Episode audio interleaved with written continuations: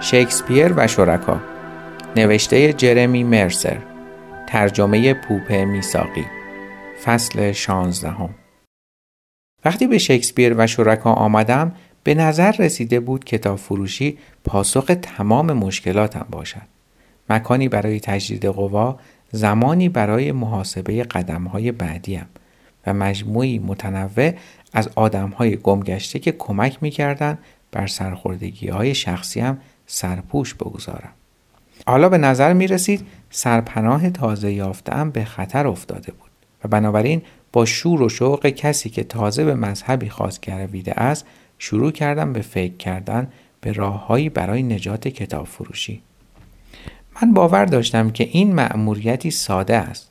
اگر همانطور که جورج می گفت چهل هزار نفر در کتاب فروشی او خوابیده بودند این خودش به تنهایی می‌شد یک ارتش قابل توجه اگر به این تعداد تعداد بیشمار بازدید کنندگانی را که هر روز عاشق کتاب فروشی می شدن و فهرست دوستان مشهور جورج را هم اضافه می کردیم به نظر می رسید که بیشک منابع لازم را برای مقابله با سلطان هتلداری و تضمین آینده شکسپیر و شرکا داشتیم.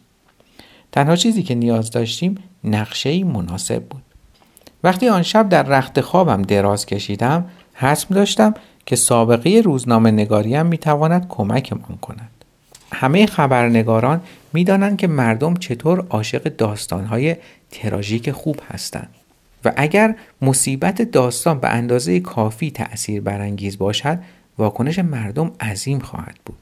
یک بار در شهرم مردی سگش را به خاطر خرابکاری توی خانه تنبیه کرده بود. سگ را به پشت وانتش بسته و با سرعت زیاد توی خیابانهای اطراف دنبال ماشین کشیده بود.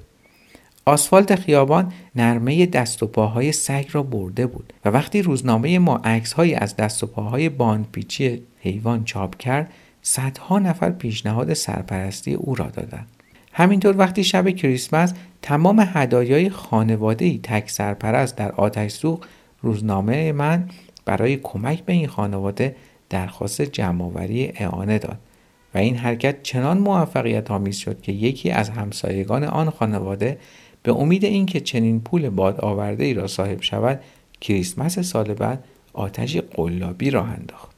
صبح روز بعد از صحبتم با جورج چنان درگیر رویای ملاقاتی اتفاقی با اپرا وینفری و برنامه تلویزیونی و بین المللی برای معرفی شکسپیر و شرکا به عنوان بنای ملی فرانسه بودم که بدون فکر کردن رفتم تا قفل در اتاق عتیقه ها را باز کنم. این کار را کاملا با بیتفاوتی و خونسردی انجام دادم. بنابراین وقتی سرم را بلند کردم و کرد را دیدم که با چهرهی به شدت آزرده با عجله به سویم جهید حسابی شوکه شدم. پرسید کلید از کجا آوردی؟ با تمام اتفاقاتی که در آن دو روز اقامتم در کتاب فروشی افتاده بود هرس و ولع کرد را برای تصاحب دست کلید فراموش کرده بودم. زیر لب جوابی پرت و پلا دادم اما گونه های کرد هنوز برافروخته بود. در حالی که رویش را آن طرف می کرد گفت نمی‌فهمم مگه جورج از من خوشش نمیاد؟ کار باز کردن مغازه را در سکوتی آزاردهنده تمام کردیم و وقتی سر ما خلوت شد کرت اعلام کرد می‌خواهد برود قهوه بخورد. حس کردم شاید فرصتی باشد برای راستوریز کردن دوستی شکننده امان. بنابراین تصمیم گرفتم نقشه های مربوط به نجات کتاب فروشی را موقتا به تعویق بیاندازم و پیشنهاد دادم او را مهمان کنم. فقط حدود سی متر آن طرفتر مغازه در آن سوی پارکی که دومین درخت قدیمی پاریس در آن قرار دارد کافه سرزنده هست به نام کافه پانیس. پیشخدمتهایش شق و رق راه می روند. سر و تر و تمیز و لباس رسمی به تن دارند. زوجهای مشتری پشت ردیف میزهای تمیز جلوی کافه کنار هم می نشینند و فهرست غذا هر روز اول صبح با گچ روی تخت سیاه سالن کافه نوشته می شود. خلاصه اینکه پانیس تمام رسم و رسوم مهم کافه های فرانسه را کاملا رعایت می کند. این کافه تا حدی به خاطر فضایش اما بیشتر به خاطر نزدیکی وسوسه انگیزش به شکسپیر و شرکا مورد استقبال ساکنان آن قرار گرفته بود. وقتی کارها انجام می‌شد ساکنان کتاب فروشی از پارک میگذشتند تا قهوه صبحگاهیشان را آنجا بنوشند و این مسیر را چندین بار دیگر هم در طول روز تکرار می کردن. کمتر پیش می آمد که دست کم یکی از اهالی کتاب فروش جورج با کتابی در دست یا قلمی بر روی کاغذ پشت پیشخانه کافه پانیس ننشسته باشد. پانیس هم وصله های ناجور کتاب فروشی را به سبک خود با آغوش گرم پذیرا شده بود. کافه دیدی خارق‌العاده به نوتردام دارد و در نتیجه توریست های ناشناس گروه گروه به آن هجوم می آورند. آنها هر روز با دوربین ها و کتاب های راهنمایشان از راه می رسند. همان سوالات همیشگی را راجع به فهرست غذا می پرسند و همان لطیفه های همیشگی را راجع به قیمت سرسام‌آور هر لیوان کوکا می گویند. بنابراین قابل درک است که پیش خدمت های پانیس که با انبوه این آدم های بینام و نشان روبرو هستند به مشتریان دائمی خود دل ببندند. برای راحتی کار می توان این مشتریان دائمی را به دو گروه تقسیم کرد. گروه اول عبارت بود از هنرمندان کنار خیابانی که جلوی نوتردام و در پیادهروهای سنگی رودسن کار می‌کردند. اینها اغلبشان مردان میان سال بدخلقی بودند که با آرزوی خلق شاهکارهای هنری به پاریس آمده بودند. اما حالا از اشاق و بچه ها طرحهای فوری با زغال چوب میکشیدند. و هر طرح را پنجاه فرانک می فروختن. آنها معمولا گروهی قرقرو بودند. وقتی باران می آمد کافه را پر می کردن و از هوا شکایت می کردن. وقتی باران نمی آمد کافه را پر می کردن و از خصاصت توریست ها شکایت می کردن.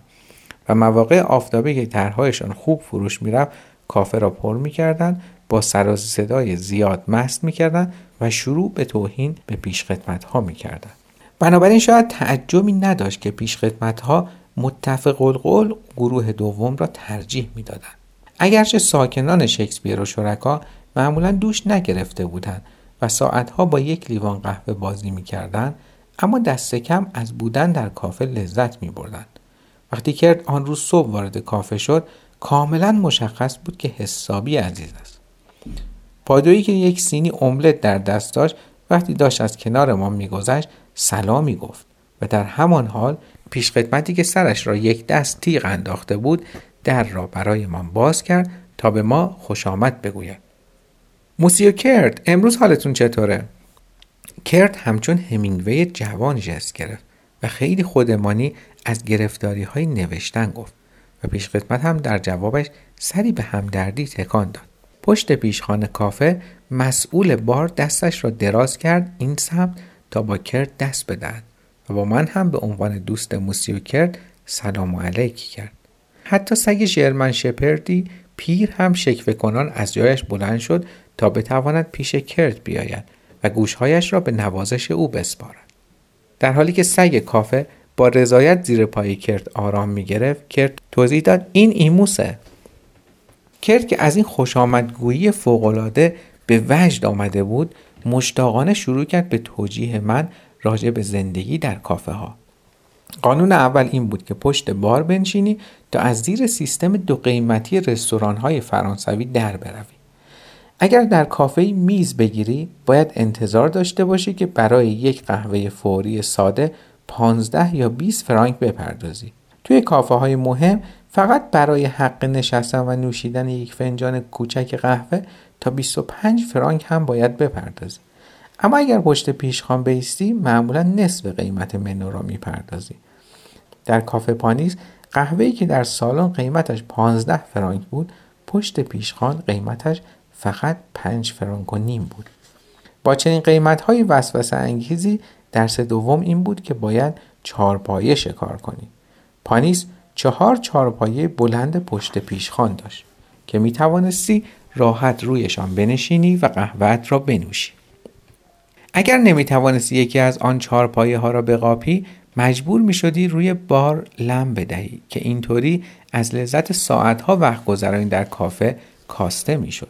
این چهارپایه ها موضوع اصلی درگیری دائمی میان جماعت کتاب فروشی و هنرمندان خیابانی بود و باید فرد بودی تا بتوانی جایی برای خودت جور کنی و عظمت را جذب می کردی تا بتوانی آن را حفظ کنی اما مهمترین چیزی که آن روز یاد گرفتم محل توالت طبقه پایین بود.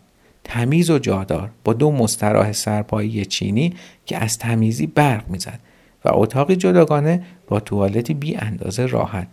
به علاوه دستشویی بزرگی داشت با دو شیر آب برای آب داغ و سرد.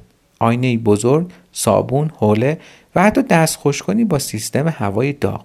در آرامش پیش از ظهر کافه می توانستی با خیال کم و بیش راحت زیر بغلهایت را سریع بسابی.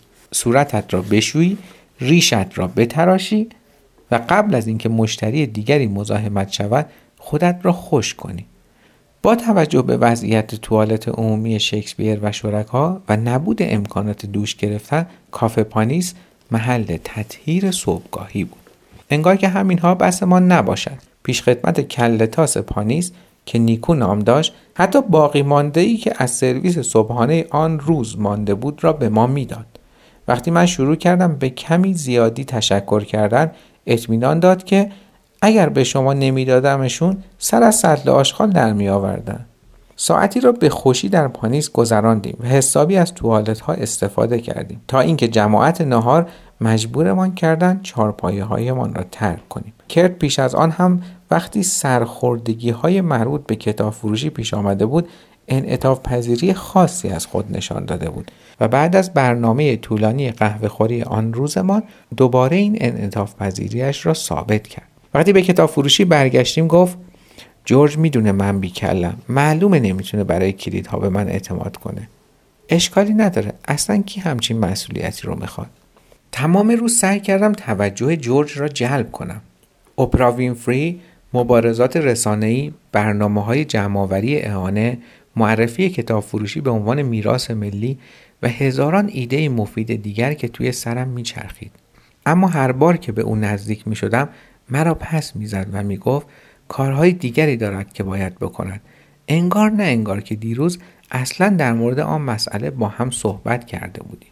سردرگم و درمانده صبر کردم تا لوک کارش را شروع کند و بعد رفتم روی صندلی آهنی سبز درب و داغونه کنار صندوق نشستم.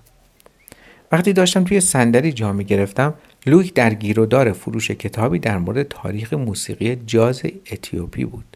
مشتری نوازنده کوبایی بود که برای یک هفته اجرای برنامه به پاریس آمده بود و اتفاقا لوک هم آن موقع علاقه خاصی به کوبا داشت. او آنقدر در جهان سوم سفر کرده بود که راجع به نحوه توزیع ثروت در کشورهای مختلف دنیا سوالاتی داشته باشد. و حالا که برای جورج کار می‌کرد جورجی که عملا بعد از انقلاب کاسترو پیاده از هاوانا تا سانتیاگو رفته بود تقریبا هر روز سخنرانی هایی میشنید در مورد مواهب سوسیالیسم کوبا.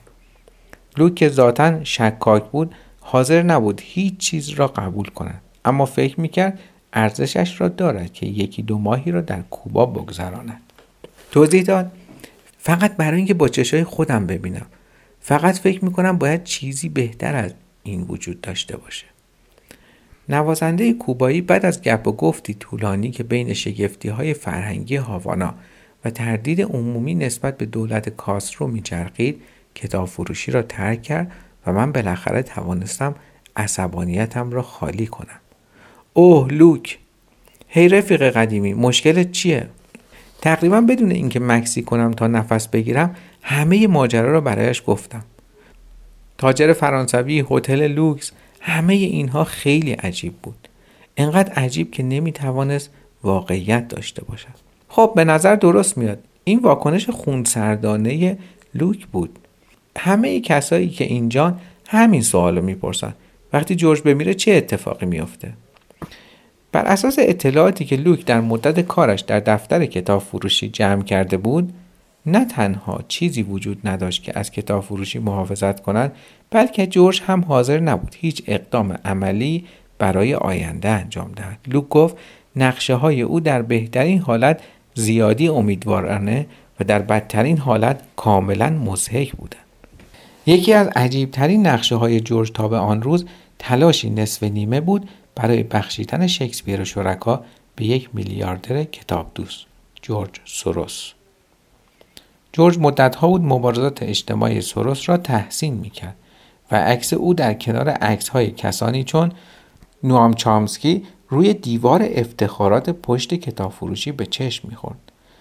اگرچه جورج و سوروس هیچگاه راجع به چنین توافقی با هم صحبت نکرده بودند در واقع تا به حال همدیگر را ندیده بودند جورج مطمئن بود که سوروس چنان به آرمان کتاب فروشی پایبند خواهد بود که از آن در مقابل چنگال سلطان هتلداری محافظت خواهد کرد یک سال خورده پیش از آن جورج پرونده قابل توجه از سوابق کتاب فروشی جمع کرد و سپس پیشنهادی رسمی را برای بنیاد سروس فرستاد. جورج در آن زمان چنین نوشت او پول و قوه تخیل دارد و این ترکیبی است که بیشتر مردم فاقد آن هستند اما پیش از آنکه جوابی از آنها بیابد افکار واقع گرایانه تر جورج به این نظر چربید و او را قانع کردند که نباید همه آن چیزهایی را که یک عمر برایشان زحمت کشیده است به آدمی کاملا غریبه بسپارد لوک آخر سر گفت می‌دونی در شرایط عادی حل این مشکل کاملا ساده به نظر می‌رسه. اما آدما یادشون میره که ما با جورج سر و کار داریم. اون یه آدم معمولی نیست. پایان فصل شانزدهم.